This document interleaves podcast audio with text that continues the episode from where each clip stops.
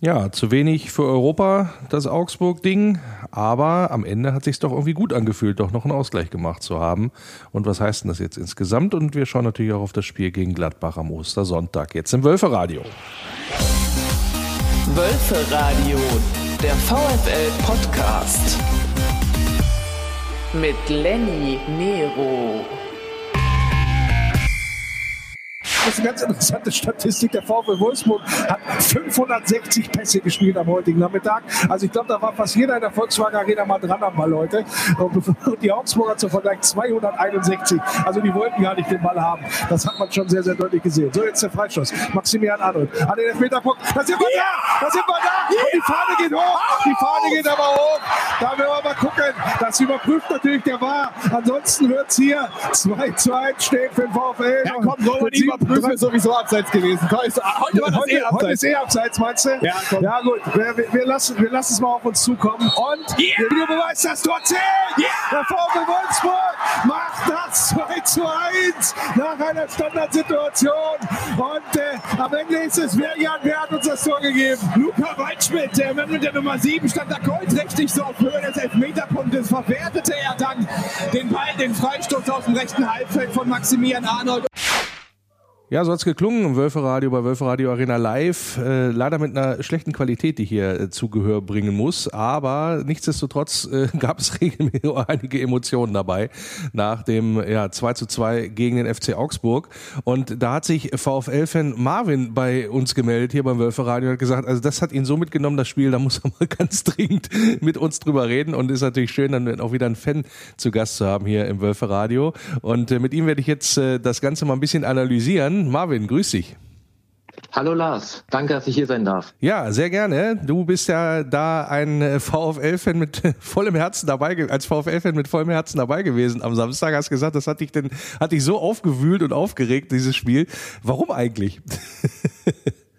Ja, also es erklärt sich, glaube ich, von selbst, wenn man in der zweiten Minute direkt zurückliegt mit einem Eigentor, was natürlich auch sehr unglücklich war. Ich finde, Arnold macht da gar nicht so viel falsch. Der geht da mit der Bewegung nach vorne, um den Ball mit Schwung rauszuköpfen aus dem Strafraum und kriegt den dann unglücklich an den Hinterkopf, sodass er auch genau hinten reinfliegt. Das passiert, glaube ich, sehr, sehr selten. Und dann Augsburg macht nichts fürs Spiel, stellt sich hinten rein, kommt dann mit dem ersten Torschuss im Spiel zum 2:0. Und wir rennen die ganze Zeit an, erarbeiten uns super Torchancen und der Ball will einfach nicht reingehen. Und ja, zum Glück haben wir dann noch einen Punkt geholt. Ansonsten wäre das auch wirklich noch frustrierender gewesen. Ja, ist es denn ein Punktgewinn für dich tatsächlich oder ärgerst du dich eigentlich eher, das Ding musst du eigentlich nach Hause fahren, eigentlich mit 3 Punkten dann aus dem Spiel gehen? Also ich finde, die Spieler haben es selbst ganz gut zusammengefasst. Zum einen kann man das schon als Punktgewinn zusammenfassen, weil die Moral ja, die man da bewiesen hat, super war. Nach dem 1:0 hat man direkt weitergemacht, sich Torchancen zu erarbeiten, das einfach wegzustecken. Auch Arnold hat das super gemacht, finde ich, hat direkt wieder das Spiel an sich gezogen, wie auch sonst immer, hat gut die Bälle weiter verteilt, hat sich Schüsse genommen. Ja, aber ansonsten muss man sagen, dass da wirklich viel mehr drin gewesen wäre. Also allein schon hier Expected Goals mit 4,26 oder so. Ja, das hat mich auch überrascht tatsächlich, dass du da so einen hohen Expected Goals Wert hast und Augsburg, glaube ich, lag bei 0,59 oder so, also nicht mal 1 quasi. Also das ist schon sehr, sehr interessant. Aber lass uns aber noch kurz bleiben beim sozusagen Pechvogel des Spiels. Er hat ja auch hinterher gesagt, er knallt sich einen rein auf der Couch, hat das Ganze dann offensichtlich gelöst. Maximilian Arnold mit ein bisschen Gin Tonic und Cornflakes, auch eine sehr, sehr abenteuerliche Mischung, wie man so lesen durfte. Mhm. Er hat natürlich nach dem Spiel auch was zu sagen gehabt und wie er in der Mixzone bei meinem Kollegen Jan Schildwächter gesprochen hat über dieses Spiel. Das hören wir uns jetzt nochmal kurz an. Ich weiß gar nicht, ob ich Alkohol zu Hause habe, keine Ahnung, sonst muss ich ja nochmal rausfahren, aber heute muss ich mal. Naja, weil es einfach, das ist mir selbst, ich spiele schon ein paar Jahre Fußball, auch in der Jugend noch nie passiert, ein Eigentor plus Elfmeter verschossen. Boah, das kann man sich nicht vorstellen, was einem dann so ich wollte dann beim Elfmeter, hat mich jetzt nicht groß irritiert, ich wollte einfach den reinhauen unter die Latte. Habe ihn einfach zu hoch geschossen, schlecht geschossen. Ja, soweit Maximilian Arnold. Marvin, am Ende hat man ihm das angemerkt, dass er das in den Kleidern hatte, das ganze Spiel über eigentlich, was da in der ersten Halbzeit passiert ist? Oder ist es eher so, dass du sagst, also Hut ab, dass er da noch eigentlich so noch relativ passabel unterwegs gewesen ist? Ich würde da eher sagen, Hut ab. Also er hat ja auch das 2-1 dann noch vorbereitet von Waldschmidt.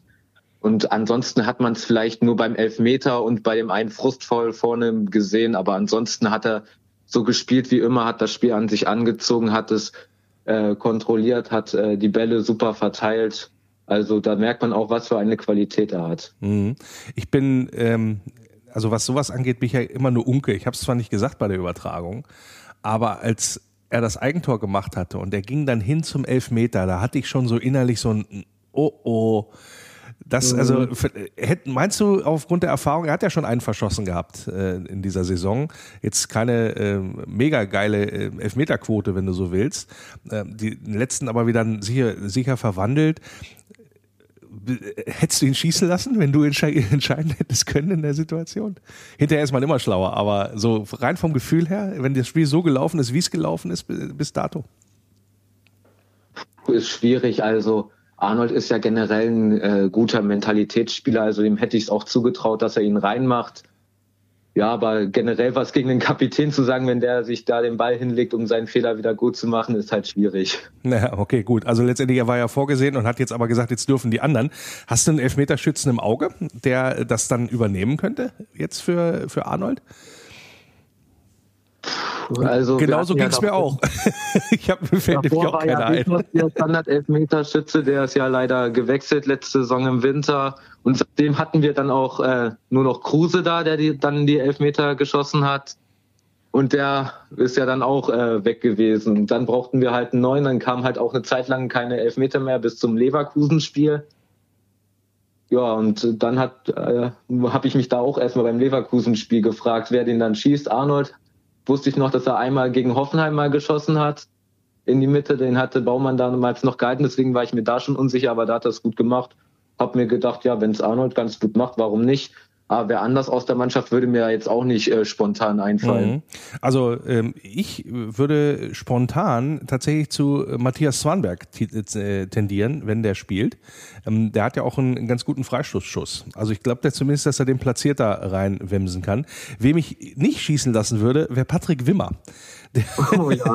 Der hat ja sich hervorgetan, Marvin, auch so als nicht gerade effektiv am Samstag. Riesenchance da, wo er am leeren Tor vorbeiköpft und so. Wie hast du seine Leistung gesehen? Sehr engagiert auf jeden Fall. Er hatte auf jeden Fall super Laufwege, hat sich gut immer selbst in Szene gesetzt, nur beim Abschluss halt sehr unkonzentriert, nicht genau genug. Er hatte ja davor auch schon zwei Situationen, wo er eigentlich gute Position hatte, einmal per Kopf und einmal mit dem Schuss. Ja, aber trotzdem hat er ja den Elfmeter rausgeholt.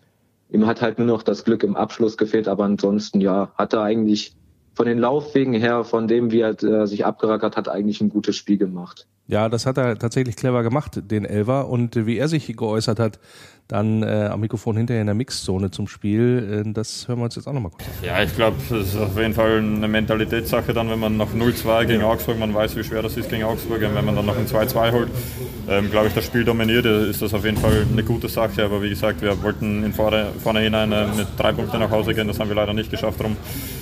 Klar ist man froh, dass man noch den Punkt ziehen konnte, aber klar ist man noch ein bisschen enttäuscht, dass man das Spiel nicht gewonnen hat. Ja, kurioses Spiel sowieso, legst du da 0-2 hinten, so vom Gefühl her denkst du so, wie kommst du jetzt nochmal irgendwie zurück? Dann scheint ja Niko Kovac eine sehr, sehr knackige Ansprache gehalten zu haben, jedenfalls war die Mannschaft sehr schnell wieder zurück auf dem Platz. Wie schätzt du das ein? Also ist das... dann auch was in der zweiten Halbzeit erfolgt ist. War das eine reine Trotzreaktion der Mannschaft? So, wir hauen jetzt trotzdem nochmal alles irgendwie raus und lassen uns dann nicht unterkriegen? Oder brauchte die Mannschaft einen Arschtritt aus deiner Sicht? Ich glaube, das ist eine Mischung aus beiden gewesen. Also man hat ja auch schon nach dem Gegentor, nach dem ersten, auch nach dem zweiten gesehen, dass die Mannschaft immer weiter nach vorne gespielt hat, dass man sich weiter die Chancen rausgearbeitet hat. Auch wirklich, die Chancenqualität war ja eigentlich überragend. Und in der zweiten Halbzeit hat halt, glaube ich, Kovac eben halt in der Halbzeit noch so gesagt, dass man da weitermachen muss, dass man da jetzt nicht aufhören darf, nicht die Köpfe hängen lassen darf. Und die Mannschaft hat das, glaube ich, hervorragend umgesetzt und genau das gemacht, was sie auch in der ersten Halbzeit gemacht haben. Und zwar weiter gut nach vorne gespielt, was auch wirklich schwierig war, weil Augsburg mit allen Mann auf 35 Meter vorm Tor. Das siehst du eigentlich sonst nur, wenn die Bayern irgendwo spielen. Zwei Mannschaftsbusse hinten geparkt, also da war es wirklich sehr, sehr schwer, hinten durchzukommen bei Augsburg. Ja, es war mega. Also wenn man allein mal auf die Zahlen guckt, ja, da hat der VfL, ich glaube, mit die beste Passquote der Saison abgeliefert mit 89%. Also das war schon, klar, du musstest mal so handballmäßig um den Strafraum da rumspielen, aber der VfL hat 628 Pässe gespielt, Augsburg 291. Also das entsprechend resultiert natürlich dann auch der 68-prozentige Ballbesitz da draus, aber du war es dann trotzdem relativ passsicher unterwegs. Und was ich auch nochmal hervorheben möchte, ist, was investiert worden ist. Normalerweise bist du ja dann, wenn du den Gegner so bespielst, dann steht der ja da hinten drinne und dann läufst du nicht so viel, weil die Räume nicht da sind, wenn du so willst. Und wenn du dann so eine Passquote hast und so einen Ballbesitz, dann lässt du eher den Ball laufen und bewegst dich nicht so viel. Aber der VfL hat, glaube ich, auch mit einer der besten Saisonleistungen, was das Laufen angeht, abgeliefert. 121 Kilometer, also Durchschnitt sind, glaube ich, so immer so 115 oder so. Augsburg mit 122 nochmal ein bisschen mehr, also noch einen Kilometer mehr rausgeholt. Aber insgesamt kann man der Mannschaft, auch wenn es jetzt 2-2 ausgegangen ist, vom läuferischen her und vom Einsatzwillen her nicht so viel Vorwürfe machen. Oder siehst du es anders? Nee, ich sehe es genauso wie du. Also die Mannschaft hat da wirklich alles reingeworfen, was sie eigentlich hatten. Die haben, dass man bei so viel Ballbesitz trotzdem noch so viel läuft, ist ja eigentlich unglaublich. Und deswegen finde ich es auch super, dass das eben halt in den letzten Minuten dann nochmal mit 2 Toren belohnt wurde. Ja, also die Mannschaft hat sich dann definitiv noch belohnt, kann man, glaube ich, tatsächlich so sagen. Hat auch 23-5 Torschüsse abgeliefert, also auch ein über immenser Wert. Natürlich dann leider nicht effektiv genug bei dieser Anzahl auch an Abschlüssen. Also da hat man sich dann eben nicht noch mit dem Sieg belohnt, aber eben noch mit dem Ausgleich in der, ich glaube, 5. Minute der Nachspielzeit so ungefähr. Das war schon immens und das war auch dann der letzte Torschuss des Spiels. Den hat Felix Nmecha per Kopf verwandelt und wie das geklungen hat bei Wölfe Radio Arena Live, das hören wir uns auch eben nochmal an. Ihn rein da jetzt, meine Güte, worauf wartet ihr? Van de Veen in der Zentrale, spielt raus auf Parides, das sieht aus wie im Handball jetzt und Ottavio bringt den Ball auch nicht rein, Parides endlich mal in die Mitte, da ist Wind und da ist der Ball im Tor, Felix Nmecha! Macht ihn rein zum Ausgleich und Augsburg liegt kollektiv am Boden und die Mannschaft stürmt auf den Torschützen. Mit dem Kopf hat er das gemacht, der Felix, und die Mannschaft feiert ihren Torschützen und belohnt sich für einen unglaublichen Sturmlauf. Ja, und warum? Weil er endlich mal eine Flanke bringt. Weil der Ball endlich mal die Mitte kam, liebe Freunde. Und wenn man es hier nicht von Wölfe Radio Arena Live reingeschrien hätte, dann hätten die wahrscheinlich noch eine Stunde um den Strafraum rumgespielt. Aber so ist es umso besser. Und unser Felix köpft das Ding rein. Und es steht 2-2. Und ich glaube auch nicht, dass da irgendwie Abseits oder ein Foulspiel oder sonstiges im Spiel war. Es würde zu diesem komischen Spiel passen. Ja, aber ich glaube, das Ding zählt. Das Ding muss zählen. Gikiewicz, der da rausgestürmt kommt, fast auf den Elfmeterpunkt, wo Felix Nmecha steht, wo der Ball hinkommt. Und wo er einfach am Ball vorbeisegelt, der Schlussmann da, der Augsburger. Und Felix da die Möglichkeit gibt, das Ding reinzunicken. Ja, 2-2 in der Nachspielzeit, danach sind sie alle logischerweise zu ihm hingestürmt. Er selber hat von einer unglaublichen Woche gesprochen, Nationalmannschaftsdebüt und jetzt noch das Tor zum Ausgleich, zum rettenden Ausgleich noch gemacht.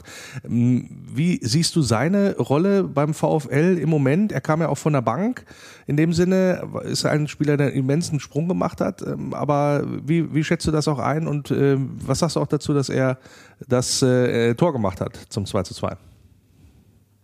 Ja, also er hat auf jeden Fall einen immensen Sprung gemacht. Im Vergleich zum letzten Jahr, da hat er ja kaum gespielt unter Van Bommel und Kofeld. Da wurde er manchmal halt nur eingewechselt, kam auch nicht so richtig in den Tritt. Und jetzt unter Kovac Fitness besser geworden, mehr Einsatzzeit und er spielt eine super Saison. Und er hat es auch, so wie ich gehört habe, ist auch gut akzeptiert, dass er auch mal auf der Bank jetzt saß für Svanberg. Und hat dann auch sofort, als er reinkam, alles gegeben. Das finde ich super. Und deswegen hat er es sich auch auf jeden Fall verdient, das Tor noch zu machen. Ja, der Kicker hat ihn auch gleich mal zum Man of the Match sozusagen, zum Spieler des Spiels dann auch gekürt, obwohl er nur eingewechselt worden ist. Insbesondere ja den Kopfball, den er dann da reinmacht und höher springt als der Torwart mit den Fäusten. Das ist natürlich, also er ist ja schon ein großgewachsener Spieler für einen Mittelfeldspieler, finde ich. Ne? Also ist ja eher kommt ja eher so ein bisschen schlaksig da auch letztendlich rüber. Aber die Kopfballstärke dürfte einen doch dann nicht überraschen, gerade dann als Augsburger in der Abwehr, oder? Ja, eigentlich nicht. Hat ja seine beiden Saisontore, die er ja auch davor gemacht hat, gegen Bochum, beide mit dem Kopf gemacht. Ja, aber in den letzten Minuten denkt man, glaube ich, jetzt nicht mehr so viel nach. Da will man als Augsburger nur noch das 2-1 über die Ziellinie bringen, alles wegverteidigen. Und Nmecha hat das ja auch clever gemacht, hält sich erstmal im Rückraum bedeckt, halt bevor die Flanke kommt, und kommt dann halt mit so ein bisschen Tempo in den Ball reingeflogen, hat er gut gemacht. Gikiewicz verschätzt sich natürlich, ist dann unglücklich für ihn gelaufen, aber umso besser für uns. Ja, soll mir auch egal sein, da Rafał Gikiewicz sowieso nicht der Sympathieträger vor dem Herrn, muss man mal ganz klar sagen. Deswegen finde ich das dann immer ganz gut, dass er da noch einen kassiert hat. Und ja, Felix Nmecha hat sich natürlich dann hinterher in der Mixzone bei Jan auch nochmal am Mikrofon von Wölfe Radio geäußert. Ich glaube, beim 2-0 haben wir auch wieder Chancen gekriegt, viele Chancen, und dann zweite Halbzeit war, glaube ich, ein bisschen besser. Ich glaube, wir haben einfach weiter marschiert, weiter gekämpft, und dann das Tor von Luca bringt alle hoch, und dann sind wir alle positiv, und dann ja, am Ende schicken wir alle rein, und ja, ich mache das Tor. Ja, Felix Nmecha, Neunationalspieler und ja, sozusagen Glücksbringer, Glücksjoker gewesen, auch für Niko Kovac. Am Ende, Marvin, haben wir aber trotzdem den Fall, dass wir abgerutscht sind. Es sind jetzt Mannschaften an uns vorbeigezogen, wir sind jetzt noch Tabellenneunter, dabei hieß ja die Vorgabe, wir wollen Europa nochmal irgendwie versuchen anzugreifen und wir wollen Platz 7 zumindest erstmal verteidigen. Hat jetzt beides irgendwie nicht hingehauen, weil du deine Hausaufgaben nicht gemacht hast. Das hat ja Kovac auch vorher gefordert, dass man gesagt hat, wenn wir irgendwie was reißen wollen, dann müssen wir erstmal unsere Hausaufgaben machen. Haben wir jetzt nicht. Wie schätzen die aktuelle Situation, gerade auch so sportlich und die Perspektive dann auch nach oben überhaupt ein?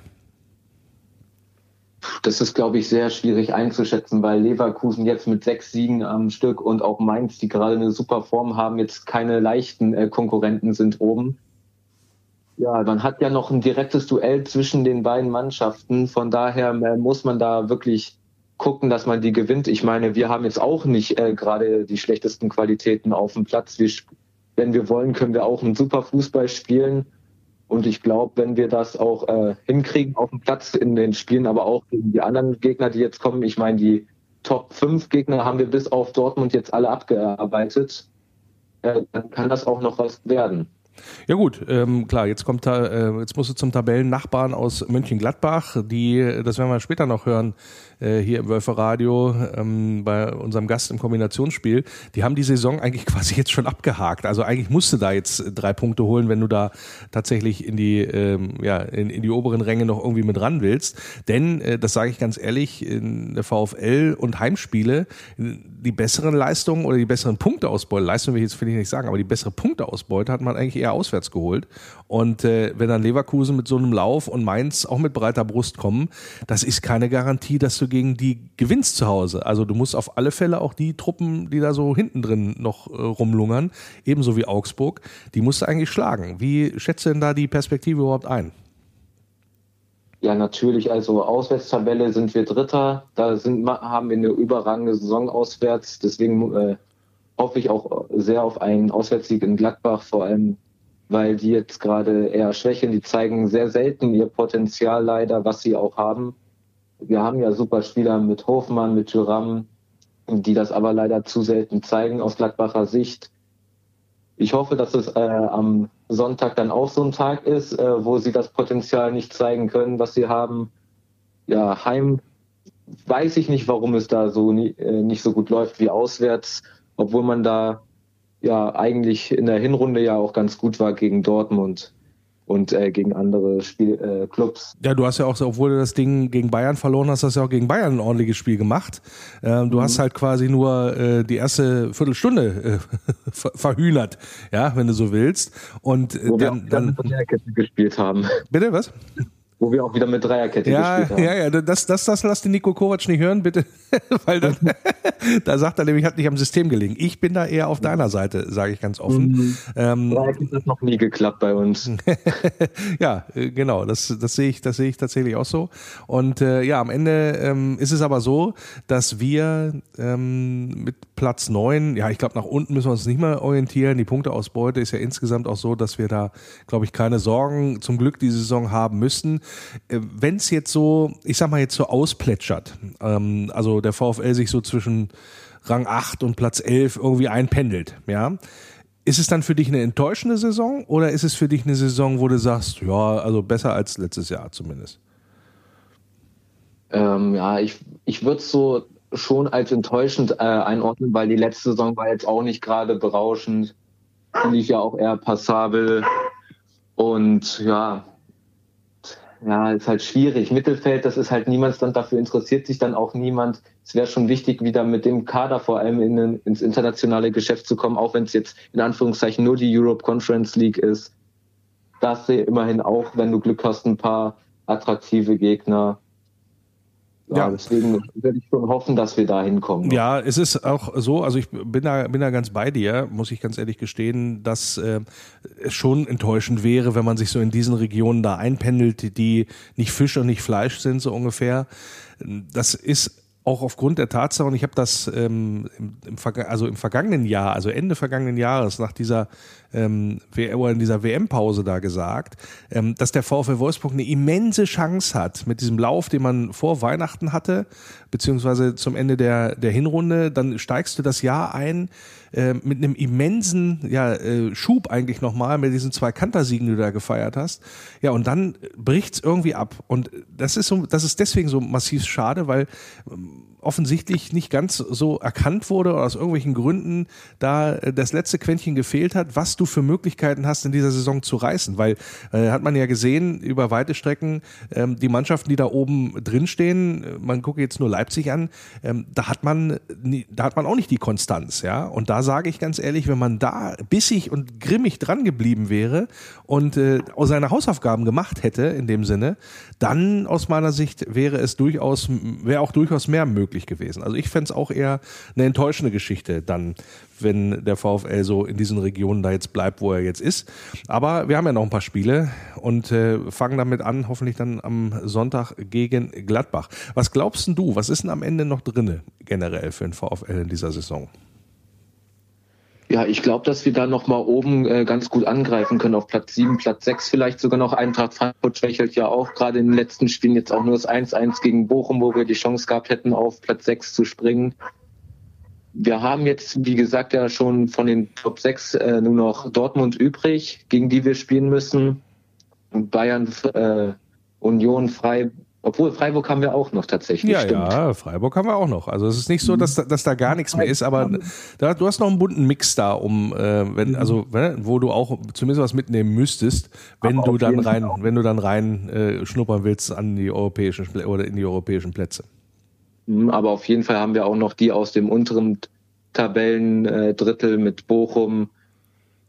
Genau, die Spiele müssen wir dann einfach gewinnen, müssen unsere Leistung auf den Platz bringen und dann, wenn wir das geschafft haben, dann haben wir es auch verdient, eben halt international zu spielen. Das erhoffe ich mir auf jeden Fall noch. Gut, und wissen ja, die Hoffnung, ne, die stirbt zuletzt. Wie gesagt, wir werden auch noch sehen, wie sich der VfL Wolfsburg jetzt im April und im Mai dann schlägt, bis dann die Saison auch vorbei ist. Und hoffentlich wird es eine erfolgreiche aus Wolfsburger Sicht, dass jetzt so das kleine Tief dann auch, den kleinen Rückschlag, den es gegeben hat mit dem nur Unentschieden gegen Augsburg, dann sich vielleicht schnell wieder in ein Hoch verwandelt in den kommenden Wochen. Und über die Situation habe ich gesprochen mit VfL-Fan Marvin und ich danke dir recht herzlich, dass du zu Gast gewesen bist im Wölfe Radio.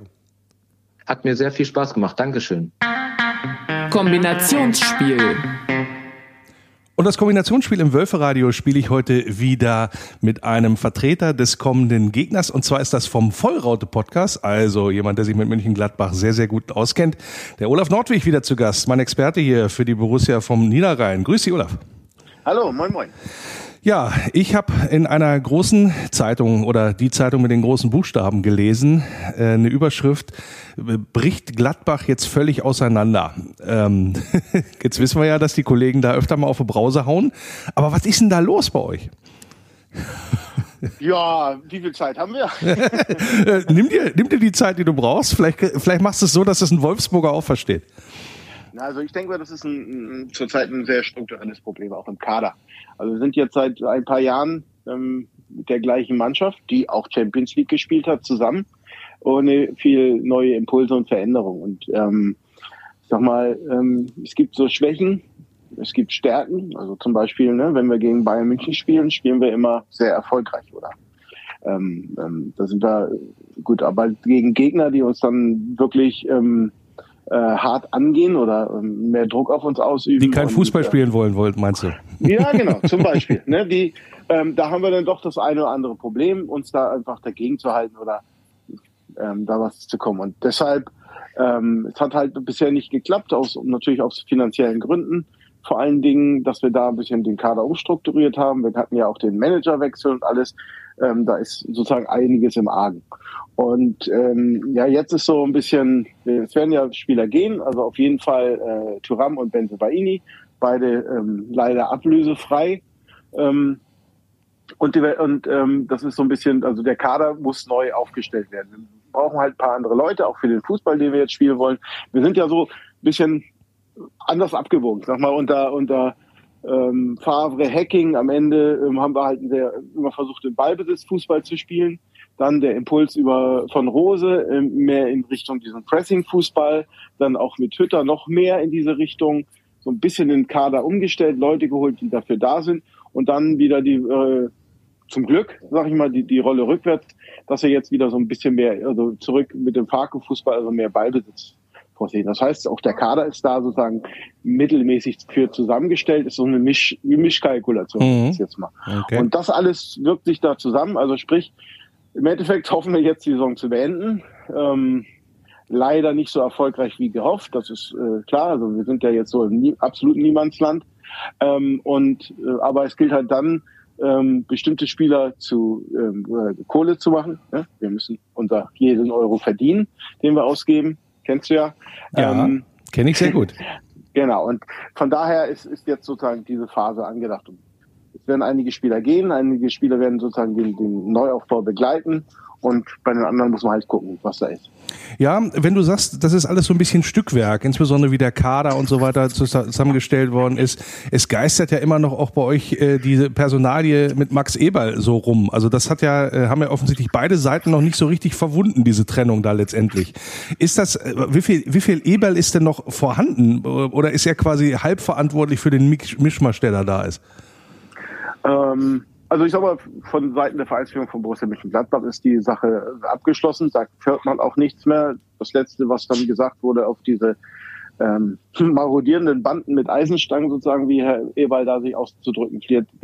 Also da hat man dann nochmal einen Gegenpol gesetzt. Ansonsten ist die Sache eigentlich durch. Und natürlich, also wir wären nicht da, wo wir waren, ohne Max Eberl. Aber in den letzten Jahren ist doch da auch bei ihm einiges nicht, ich sag mal, auch schiefgelaufen und hat er Fehler gemacht. Auch das könnte auch wieder einen längeren Monolog zur Folge haben. Also auch da. Es sind sprich dich aus. Es ist nicht. natürlich ist es nochmal, suboptimal, dass jetzt in einem Jahr so viele. Also wir hatten das vorher noch mit Player und Hofmann und also jetzt wie gesagt Ben Sebaini, Thuram, Spielerverträge auslaufen. Von dem Kaliber in einem Jahr. Und das Ganze sozusagen, diese Kaderstruktur und sowas, die hat er natürlich maßgebend geprägt.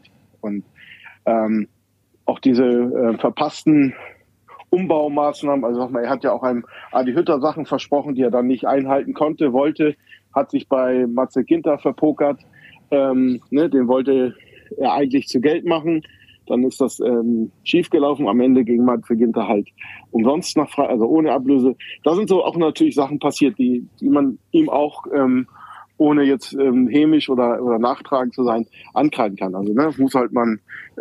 ja, für einen Verein, der darauf angewiesen ist, auch Ablösen zu generieren, ist das natürlich dann schlechtes Management. Kann man nicht anders sagen. Genau. Und da, also vor allen Dingen, wenn es öfter als einmal passiert. Ja, also du kannst ja mal einen Spieler verlieren, den du partout ablösefrei nicht überzeugt kriegst, so ungefähr. Ja, aber bei 3-4 ist schon schwierig. Genau, ja. Im Endeffekt sind es schon 3 plus eigentlich auch Zaccaria, der dann zu Juventus Turin ging, aber der dann sozusagen für den Verein gesagt hat, ich gehe jetzt schon im Winter, damit ihr Geld bekommt. Also das war auch sozusagen von ihm so gewollt, dass er nicht ablösefrei geht, sondern er hat gesagt, ich nehme das Angebot jetzt an, um zu gehen. Das ist so überliefert aus den Sachen. Also wie gesagt, da sind einige Sachen passiert, die jetzt natürlich das mit beeinflusst haben.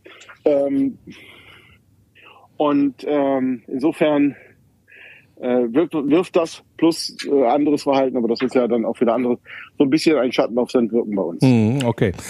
Kommen wir mal zum Sportlichen, weil du hast schon gesagt, so Saison quasi vorbei im Kopf. Ich meine, es sind ja noch 8 Spieltage und dann hast du so ein Spiel am Wochenende, was ja für euch immer was Besonderes ist, Derby gegen Köln. Da kommt dann so ein müdes 0-0 bei raus. Am Ende hast du so das Gefühl, da waren irgendwie 2 angeschlagene Boxer da am Werk. Köln seit 6 Spielen nicht gewonnen, Borussia seit 5 Spielen nicht gewonnen. Das kann auch gerne noch so bleiben am Sonntag, natürlich aus Wolfsburger Sicht. Aber was läuft denn sportlich nicht so geil, sagen wir es mal so?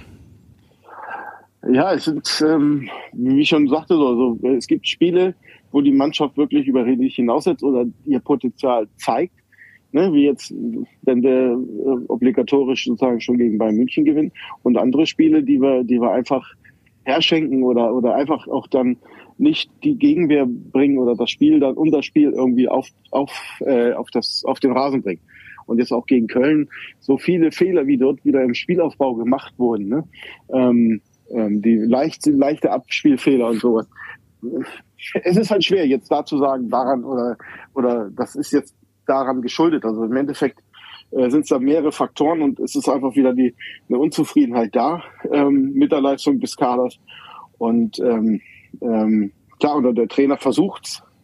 Und ich denke, also am Trainer liegt's nicht, weil das wäre jetzt nämlich meine nächste Frage gewesen, weil das ist ja auch immer so eine Sache. Farke hat ja auch dann, also am Anfang unwahrscheinlich auch von seinem Typus her überzeugt, so hatte ich jedenfalls den Eindruck, also dass der gut angekommen ist, in Gladbach gelandet, aber dass er trotzdem eine sportliche Weiterentwicklung nicht so auf die Reihe gekriegt hat bisher.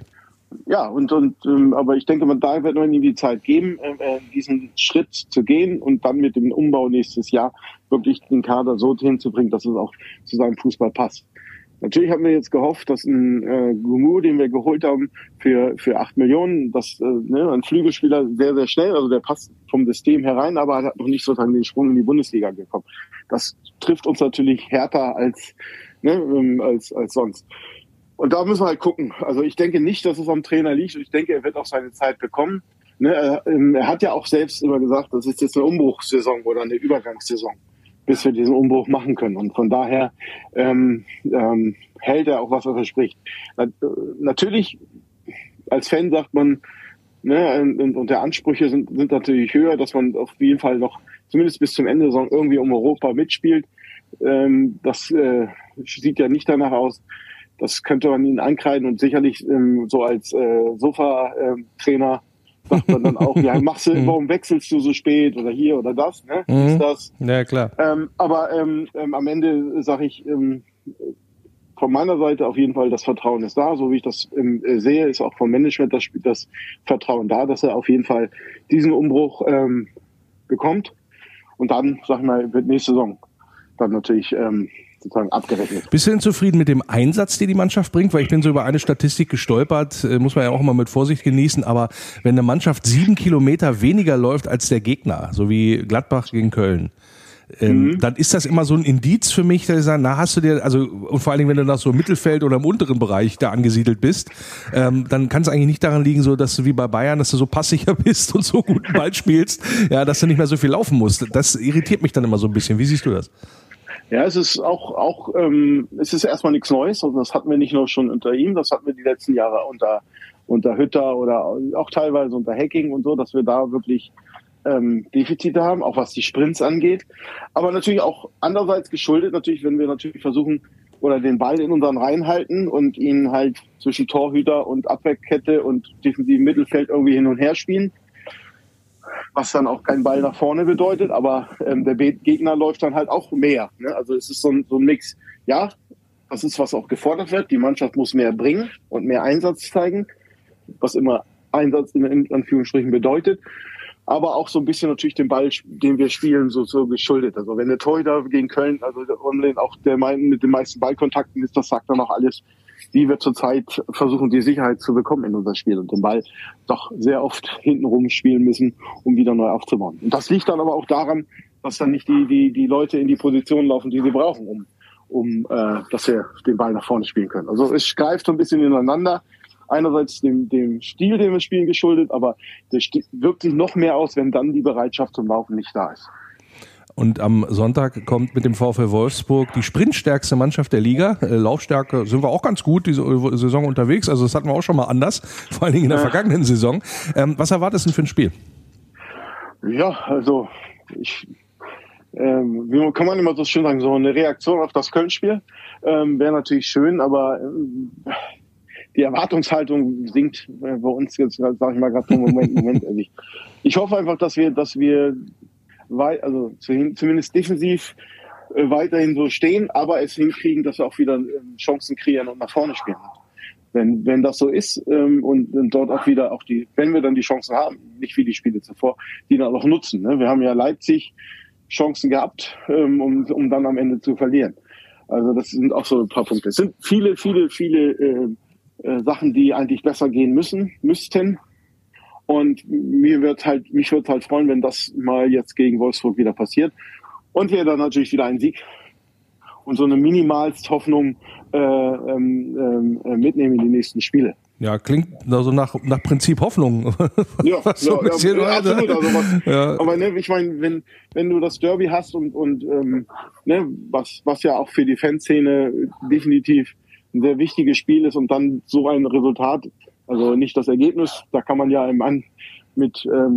vielleicht mit Wohlwollen noch leben, aber wie es dann zustande gekommen ist, dass der nicht gegebene Elfmeter sozusagen unsere einzige Chance war. Mhm. Ne, das sagt dann schon alles. Köln hatte auch nicht viel mehr, also das ist auch, aber es war halt dann so ein müdes Gekicke und das ist so ein Spiel mit der Bedeutung für beide Lager. Das stößt jedem Fan sauer auf, kann ich verstehen. Genau. Hinspiel übrigens der VfL Wolfsburg gegen den VfL Borussia Mönchengladbach, 2:2 in Wolfsburg das Spiel. Tore damals Yannick Gerhardt und Mamouche für uns und zweimal Marcus Thuram für Borussia Mönchengladbach. Spielt der Sonntag? Das ist ja so ein bisschen unser Schreck. Ja, ich glaube, der wird spielen. Ja, okay. Ob er dann trifft, das ist zurzeit natürlich eine andere Frage. Naja, muss er nicht, aus meiner Sicht. Werden wir ja sehen. Was tippst du denn? Hi, du kannst. Also, natürlich immer, ne? Hoffnung lebt und ich bin ein Optimist. Und wir gewinnen das Spiel. Rote Karte Maxi Arnold und wir sind Spiel 3-1. Ja gut, das hat noch gefehlt am vergangenen Spieltag nach Eigentor und verschossenem Elfmeter, dass er noch vom Platz gestellt worden wäre. Aber ich denke mal, der Max wird die Antwort geben auf dem Platz und der will sich dann wieder entsprechend reinhängen. Vielleicht schon dann am Sonntag gegen Borussia Mönchengladbach. Und über das bevorstehende Spiel habe ich gesprochen mit Olaf Nordwig vom Vollraute-Podcast, Experte für Borussia Mönchengladbach hier im Wölfe Radio. Und ich danke dir, dass du zu Gast gewesen bist. Gerne. Der Eintracht-Braunschweig-Witz der Woche. Was sind 1000 Eintracht-Braunschweig-Fans vor einem Dixi-Klo? Na ganz klar, eine Rückrufaktion.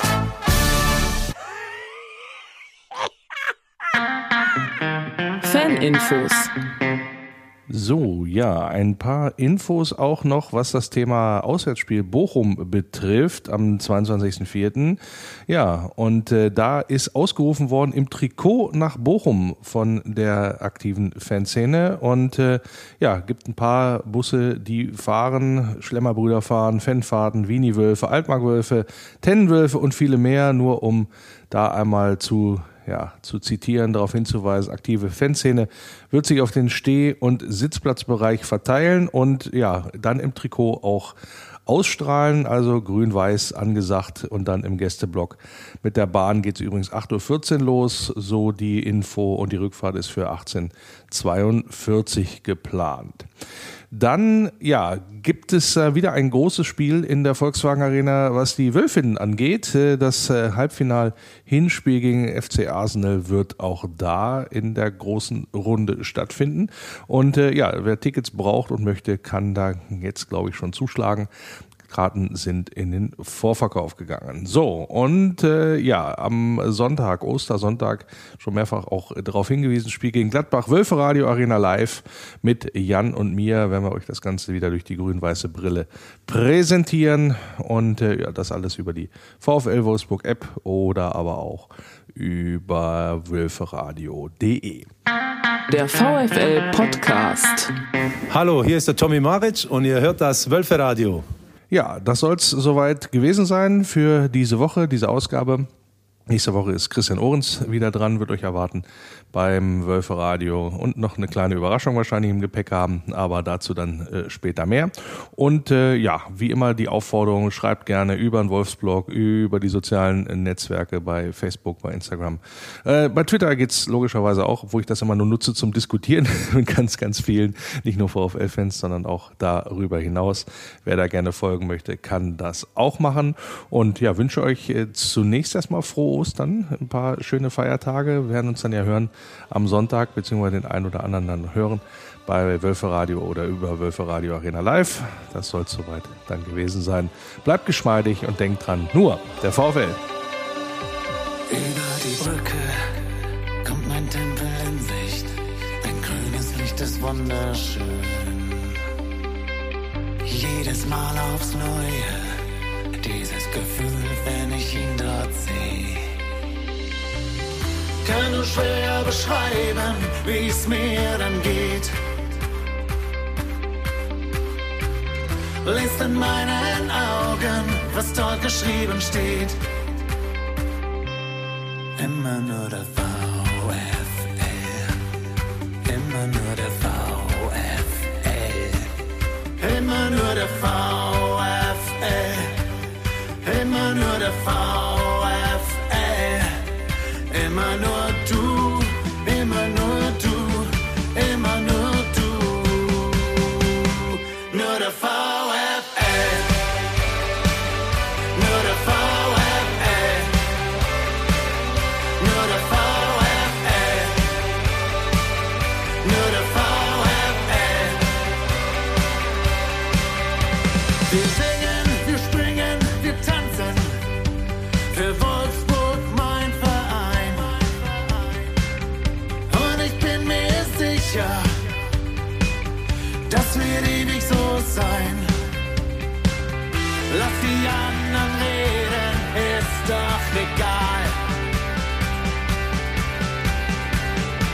Wir stehen zusammen.